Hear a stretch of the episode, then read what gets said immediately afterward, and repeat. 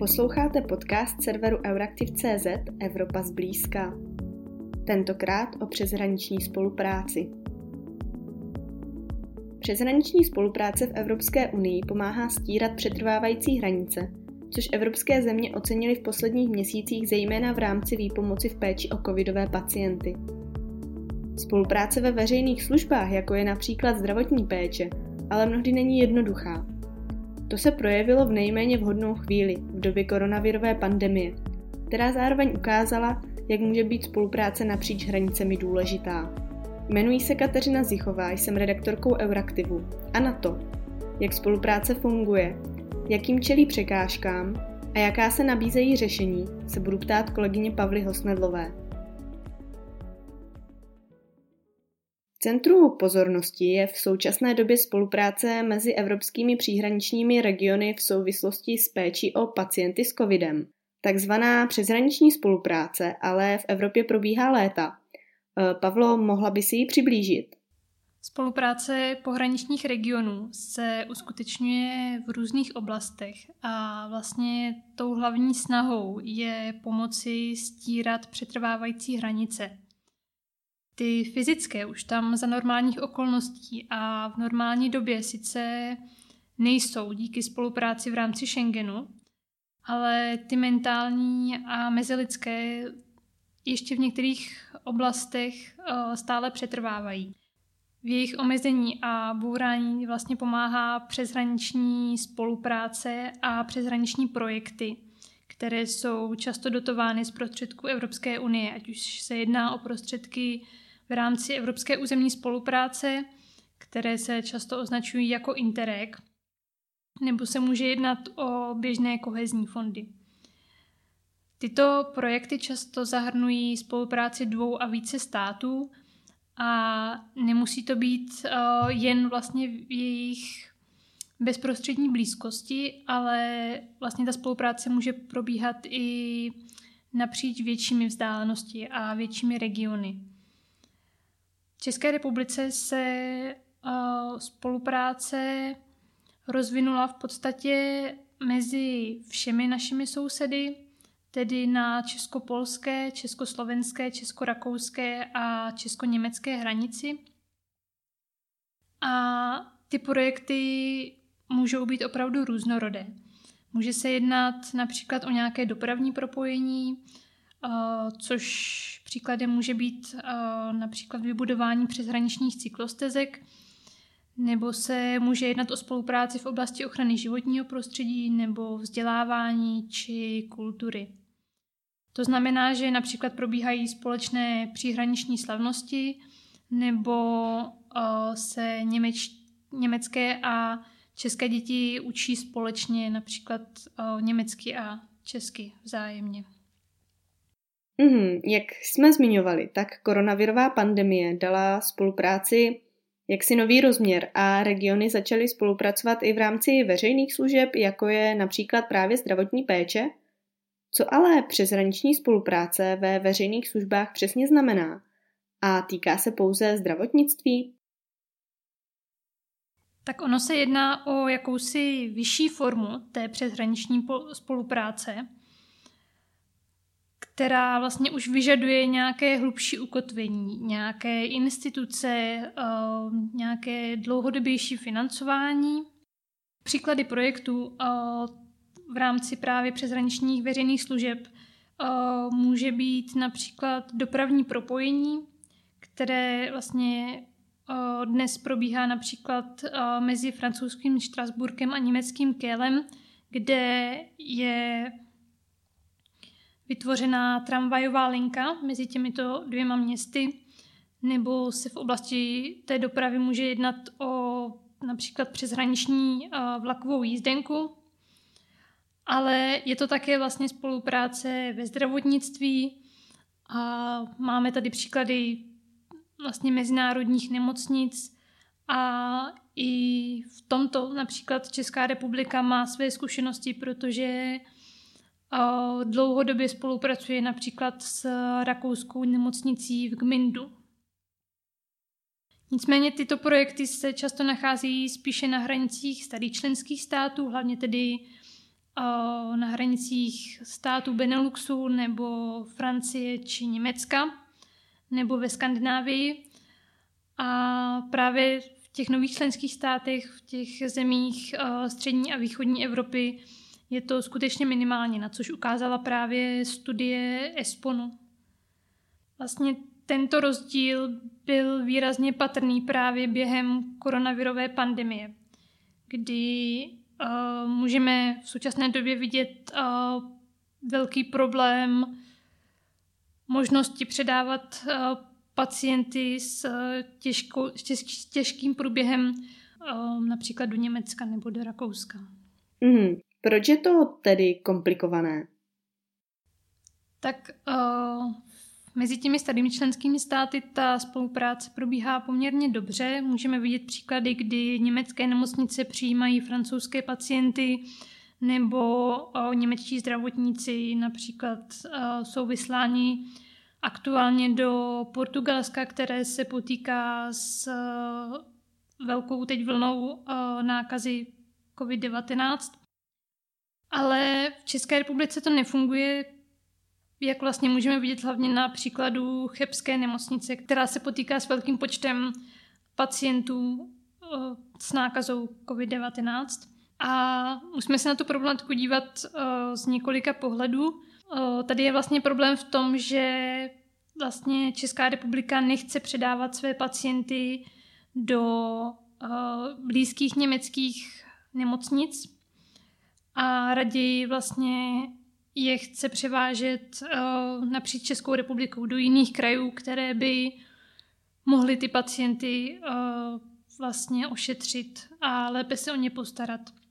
Ale uh, to samozřejmě uh, stojí jednak více peněz, jednak více času a pro ty pacienty to může být skutečně zatěžující, než kdyby uh, jim bylo umožněno vlastně je převést uh, do té blízké německé, němo, ne, blízké německé nemocnice, uh, která je jenom třeba 15 kilometrů vzdálená. Nicméně tady je problém v tom, že uh, jednak teda německá strana uh, chce přijímat jenom pacienty, kteří nemají tu britskou mutaci koronaviru, což je někdy problém vlastně odhalit. A z české strany to je hlavně uh, nesouhlasné stanovisko uh, české vlády, hlavně Českého ministerstva zdravotnictví, uh, předávat své pacienty, české pacienty do Německa nebo do jiných sousedních zemí, protože by to vlastně znamenalo, že se nedokážeme postarat o své pacienty. Nicméně jak ukazují informace a reportáže z, chebských, z chebské nemocnice, tak ta situace je tam opravdu vážná.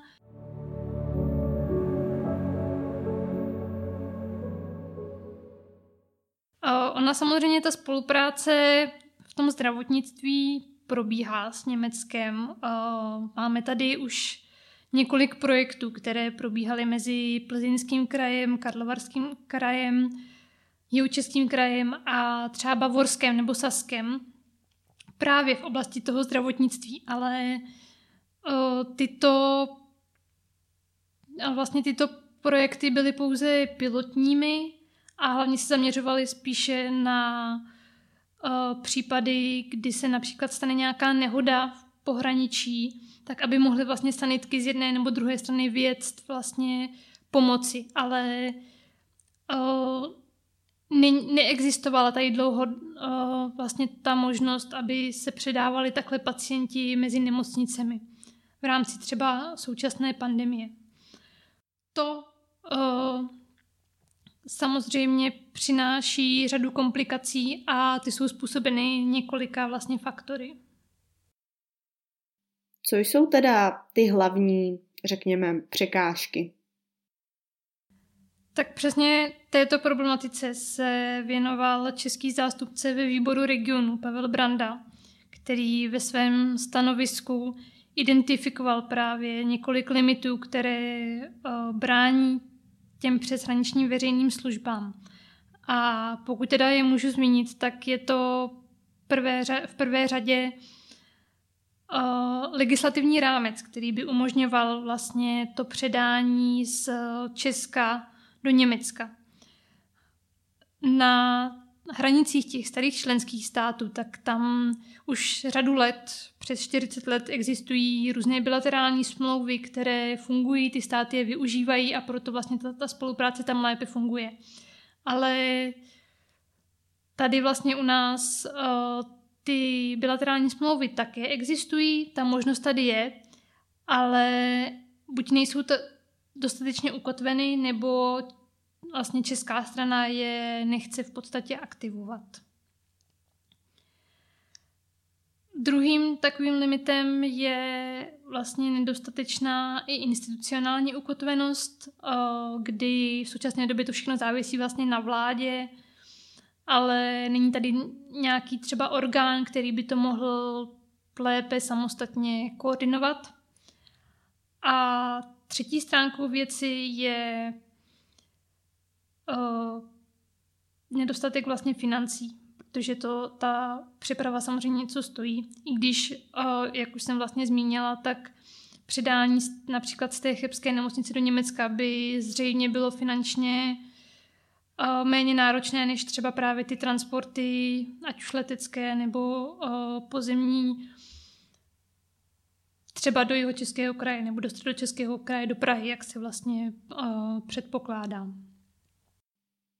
Je na stole nějaké řešení, které by tu spolupráci ve veřejných službách zjednodušilo? Tak v tom krátkodobém horizontu a právě v souvislosti se současnou koronavirovou pandemí, tak Evropská komise vydala už na počátku dubna loňského roku pokyny pro členské státy, které měly usnadnit právě přeshraniční spolupráci v oblasti zdravotnictví a v oblasti vlastně léčby pacientů a vysílání zdravotnického personálu přes hranice. Takže to je vlastně ta jedna možnost. V tom dlouhodobém horizontu eh, je na evropské úrovni návrh na vytvoření jakéhosi přeshraničního mechanismu, který by právě ulehčoval v podstatě koordinaci legislativy jednoho či druhého státu pro konkrétní případy těch uh, veřejných služeb. Ten mechanismus by fungoval tak, že pokud by tady uh, vlastně byl nějaký problém nebo nějaký projekt, kde by bylo potřeba uh, skoordinovat legislativu dvou a více států a neexistovaly by mezi nimi nějaké smluvní prostředky, které by tu spolupráci umožňovaly, tak by se aktivoval tento mechanismus, nebo využil by se tento mechanismus, eh, který by vlastně umožnil aplikovat legislativu jednoho členského státu na území jiného členského státu. Příklad vlastně je to vyslání třeba sanitky na hranice nebo za hranice v podstatě druhého, druhého státu, a právě proto by bylo potřeba uh, ustavit nějaký, uh, nějaká pravidla, jak vlastně, jakými předpisy se má ta sanitka uh, řídit. Jestli to mají být uh, české předpisy nebo to mají být německé předpisy, protože každý ten stát může mít uh, například jiná pravidla na to, jak se využívá houkačka například. Nicméně ten mechanismus uh, je tak progresivní, že zejména členské státy uh, ho nyní blokují v Radě ministrů EU. Uh, jak Evropský parlament, tak i výbor regionů ho podporují, mají řadu návrhů, jak je ještě zpřesnit.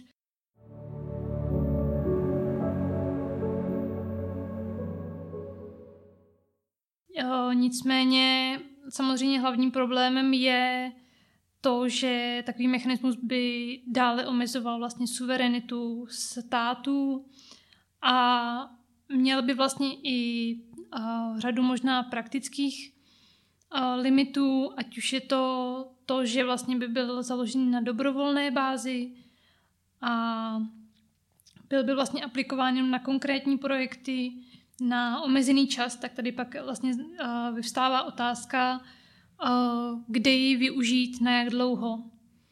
Takže to je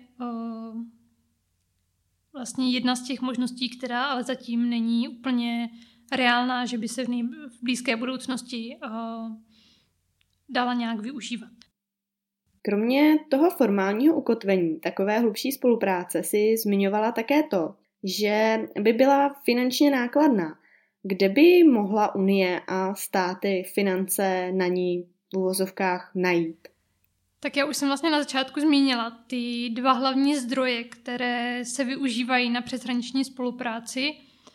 A to jednak tedy program Interreg, program meziregionální spolupráce, a nebo kohezní fondy.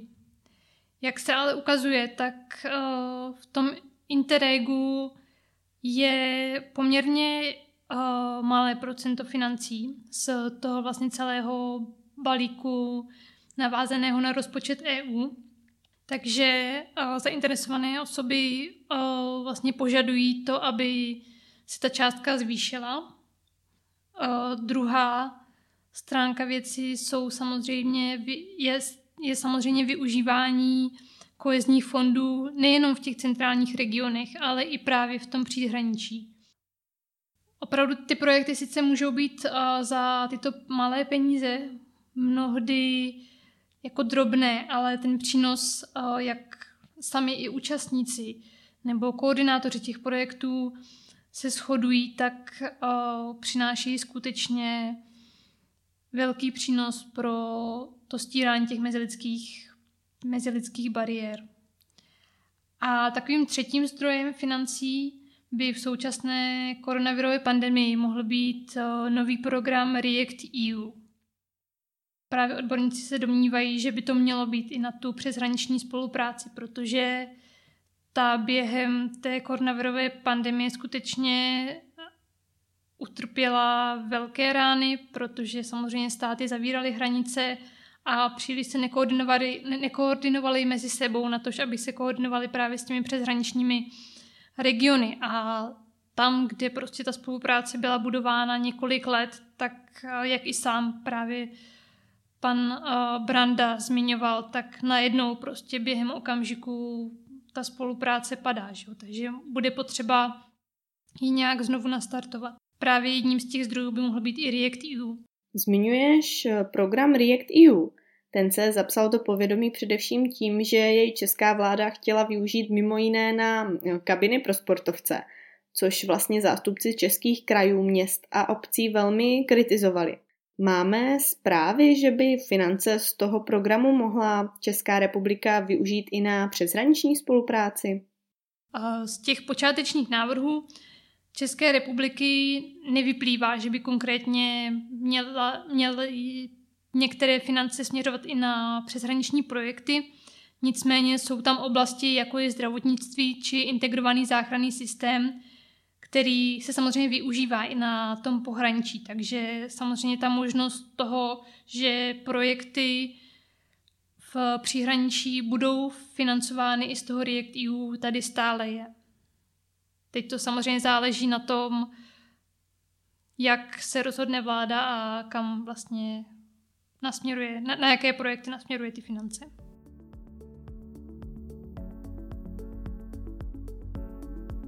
Redakce Euraktiv se s vámi pro tentokrát loučí. Děkujeme, že nás posloucháte.